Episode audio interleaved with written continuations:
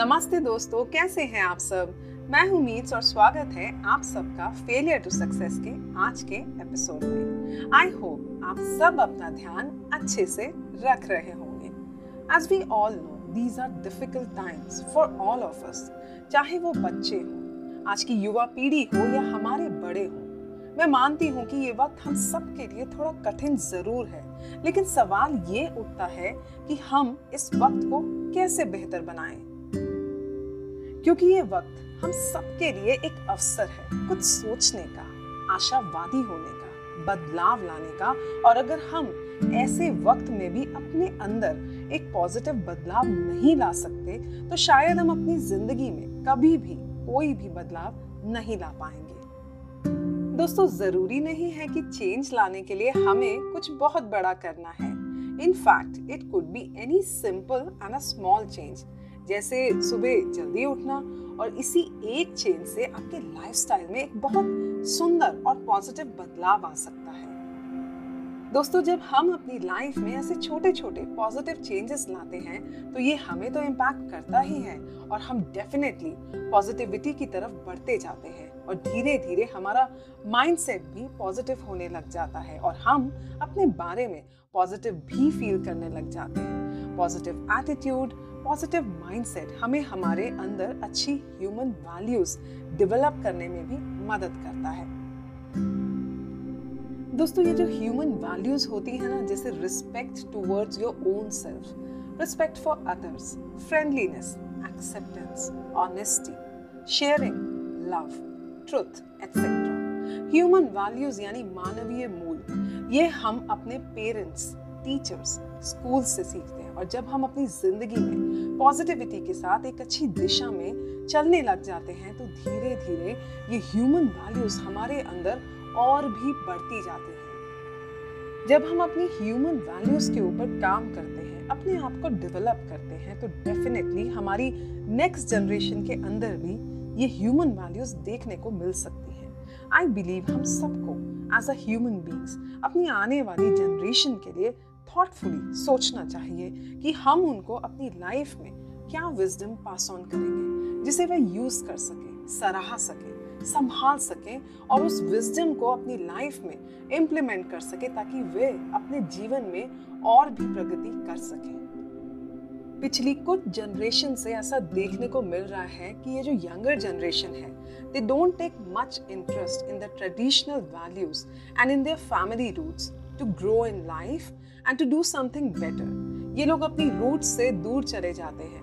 Of course there is a reason, it could be poverty, exposure in life, self growth, etc.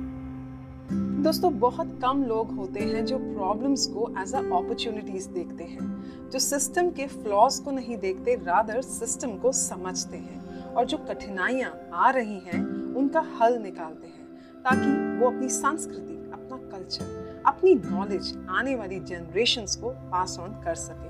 And such people are the change makers. आज इसी के आधार पर मैं आप सब के लिए लाई हूँ एक ऐसी ही लड़की की कहानी जो मानती है कि ट्रेडिशनल नॉलेज जो हमें हमारे एंसेस्टर्स यानी पूर्वजों से मिली है उसको आगे कैसे लेकर जाया जाए। आज हम बात करेंगे रंजना कुकरेती की, जो एक यंग महिला किसान है जिन्होंने रूरल डेवलपमेंट में अपनी पोस्ट ग्रेजुएशन कंप्लीट करी है। इनके एंसेस्टर्स खेती करते थे और इनके फादर पार्शली खेती में इन्वॉल्व हैं, जो उत्तराखंड से हैं, जिन्होंने अपने एंसेस्ट्रल लैंड की ट्रेडिशनल नॉलेज के साथ साथ फार्मिंग की नई टेक्निक सीखी और नई डेवलपमेंट्स को फार्मिंग में इम्प्लीमेंट करा, और जिसकी वजह से वे हिल फार्मिंग में बहुत सारे बदलाव ला रही हैं। इसी के साथ वे विमेन फार्मर्स को भी एम्पावर करती हैं और उन्हें फार्मिंग से रिलेटेड नई टेक्निक्स और डेवलपमेंट से भी अवेयर कराती हैं। आइए सुनते हैं इनके खूबसूरत जीवन की कहानी। 29 years old रंजना कुकरेती हिमालय पर्वत की तलहटी में बसा उत्तराखंड के एक छोटे से गांव शुक्लापुर में रहती हैं। रंजना के पिताजी डिफेंस पर्सन हैं जो एग्रीकल्चर यानी खेती में भी इन्वॉल्व हैं। रंजना की मदर भी फार्मिंग में एक्टिवली इन्वॉल्व है और रंजना का पूरा बचपन अपने 1.5 एकड़ के खेत में ही बीता है और ये इनका एंसेस्ट्रल लैंड है यानी इनके पूर्वजों की जमीन है। रूरल डेवलपमेंट में पोस्ट ग्रेजुएशन करने के बाद रंजना ने इस 1.5 एकड़ के खेत का पूरा जिम्मा अपने ऊपर ले लिया। वे अपने पूर्वजों के द्वारा दी गई इस जमीन पर पारंपरिक कृषि ज्ञान से और साइंटिफिक टेक्निक से थॉटफुली हिल फार्मिंग में बहुत खूबसूरत और अच्छे बदलाव ला रही हैं। ये बदलाव वे सिर्फ अपने खेत के लिए ही नहीं, बल्कि इन चेंजेस और नई टेक्निक्स से उत्तराखंड के बहुत सारे फार्मर्स को भी एक नई उम्मीद मिल रही है। रंजना का कहना है कि अगर हमारी जनरेशन के लोगों ने फार्मिंग को सीरियसली नहीं लिया तो किसान बढ़ती हुई पॉपुलेशन के लिए फसल कैसे उगाएंगे। वे ये भी बताती हैं कि किसान एक अन्नदाता होता है। वो खेती करके ना सिर्फ अपना और अपने परिवार का पेट भरता है, बल्कि किसान के द्वारा लगाई हुई फसलों से ही सबका पेट भरता है।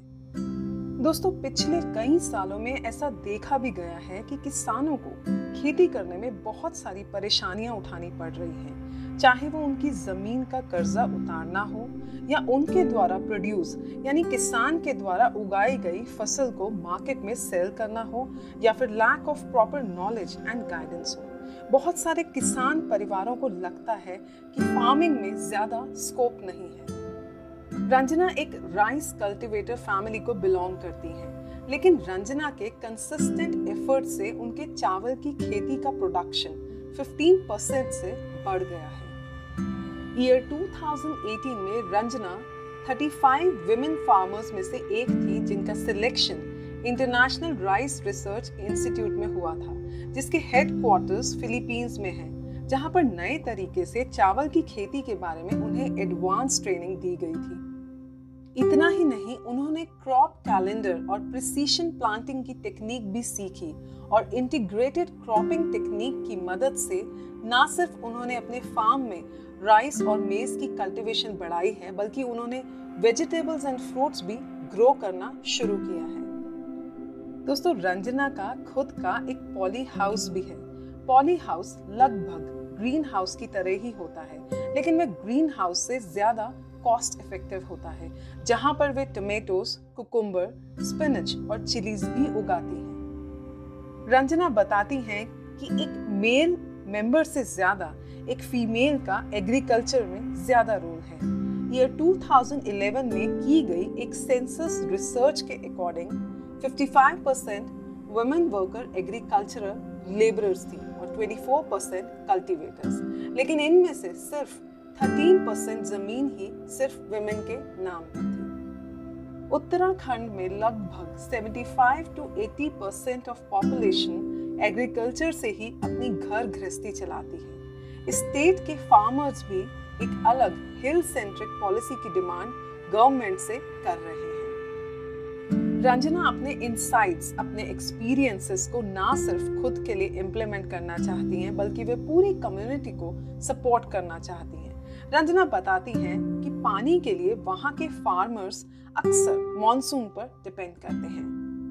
पहले नॉलेज ना होने की वजह से वे अक्सर अपने खेतों में ज़्यादा पानी डाल देती थी, लेकिन एडवांस टेक्निक्स की मदद से उन्होंने अपने खेत में एक पाइप बेस्ड टूल इंस्टॉल किया है ताकि खेती में पानी का इस्तेमाल अच्छे से हो सके। रिसेंटली उन्होंने रूफ टॉप प्लांटिंग के साथ भी एक्सपेरिमेंट किया है। वे बताती हैं कि अब उनके फादर रिटायर हो गए हैं और वे खेती में अपना ज़्यादा समय दे सकते हैं, और वे प्लान कर रहे हैं कि ट्रेडिशनल नॉलेज के साथ साथ वे नए टेक्नोलॉजिकल टूल्स को कंबाइन कर सकें और फार्मिंग में एक पॉजिटिव और प्रोडक्टिव बदलाव ला सकें, लेकिन इसके लिए उन्हें फाइनेंशियल सपोर्ट भी चाहिए।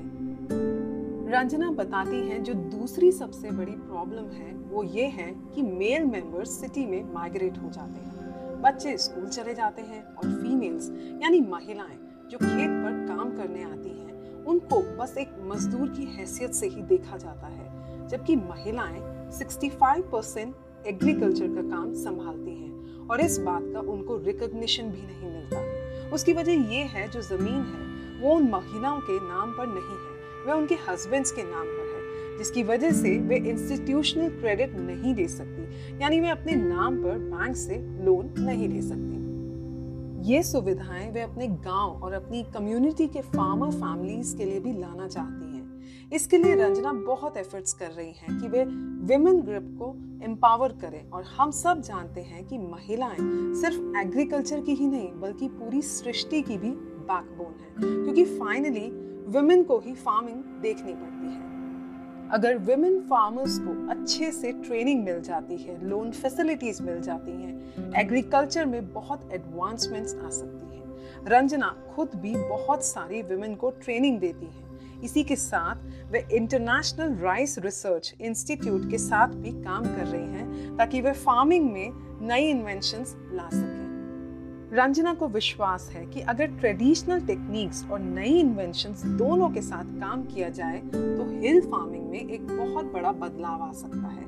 वो मानती हैं कि सारी टेक्निक्स एंड इनोवेशंस उन्हें फ्यूचर जनरेशंस के साथ भी शेयर करनी है ताकि आने वाली जनरेशंस को भी पता चले कि हमारा कल्चर कितना रिच है और फार्मिंग में एक बहुत सुंदर और सुनहरा स्कोप है।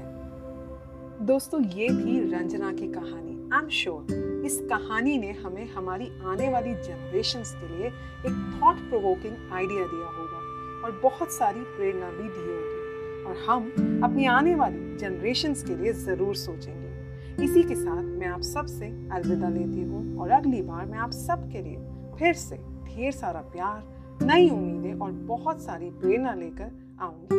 तब तक के लिए नमस्ते, बाय बाय।